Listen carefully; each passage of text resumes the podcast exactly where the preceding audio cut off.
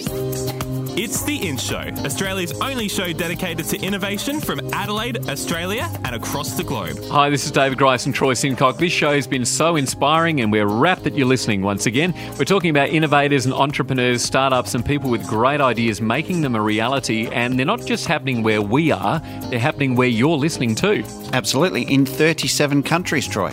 It just goes to show that innovation really is universal, and people are so up for changing the world and looking at problems facing us all, no matter where we live, and making a better life for people. Absolutely, and if you're an innovator that's that's in any of those 37 countries, including Australia and the US and many, many more, please feel free to drop us a line because we'd love to hear your stories. We certainly would. Now, uh, Claire always bats up news from all around the world, and it is amazing the corners of the globe that innovation is happening. It literally is occurring everywhere, and uh, we've heard some pretty weird and wonderful things over time.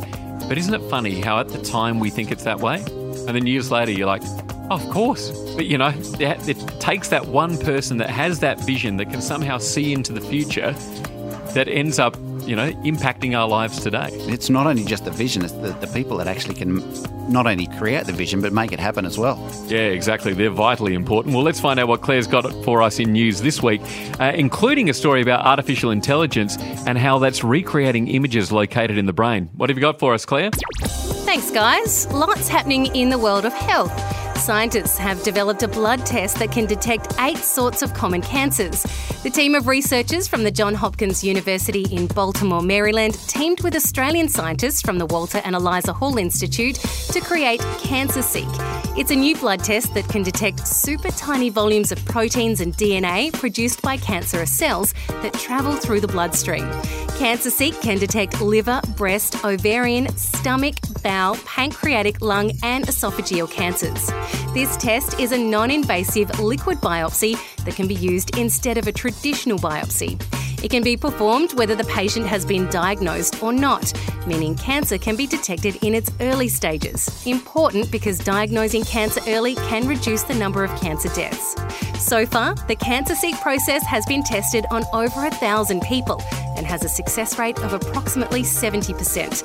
Clinical trials are being held across the US, but it will still be a few years until the test becomes widely available. More from the health industry, and biohackers are developing artificial pancreases that could potentially make life easier for diabetics, and this year they could become commercially available.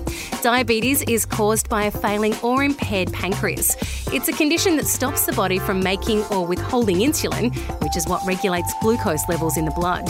A diabetic manages their disease by regularly monitoring their blood glucose levels, daily food intake, and exercise to determine whether they need insulin.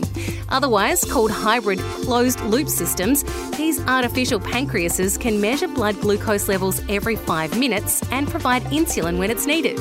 It was developed by members of the open source community and larger groups, including the Open Artificial Pancreas System project.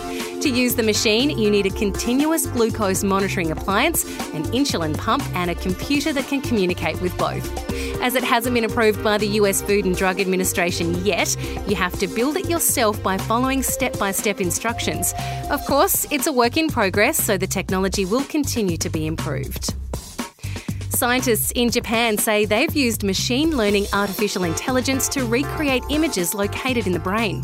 Researchers at Kyoto University used functional magnetic resonance imaging, or fMRI, to record the brain signals, and a type of AI called the deep neural network, which was able to reconstruct the pictures using the data. During each session, the three participants involved, who were aged in their 20s and 30s, were shown images of a lion, a post box, letters, and shapes. The pictures were displayed inside an fMRI scanner on a screen, and the subjects had to bite down on a bar. In the second part of the study, they were also asked to remember the pictures. The study lasted 10 months, and the results are quite astounding. The recreated images are slightly blurry, but they do resemble the original versions. This shows that subjective and perceptual images in the brain can be accessed by AI technology. Imagine if this could be used by law enforcement to get inside the minds of suspects. And that's what's in news this week. Thanks, Claire. Well, David, that gives a whole other meaning to photographic memory. In fact, we can all have one. You know, once upon a time, you you know, you'd hear about these geniuses that could recall things almost exactly as they were. now we can all have access to this. Yeah, and look, I think the interesting thing about this is going to be, you know, if you and I were seeing the same thing and we then went into this machine and, you know, your version of what we saw and my version of what we saw might not be quite the same. So I guess that's just going to be a very, very interesting take on learning about other people as well.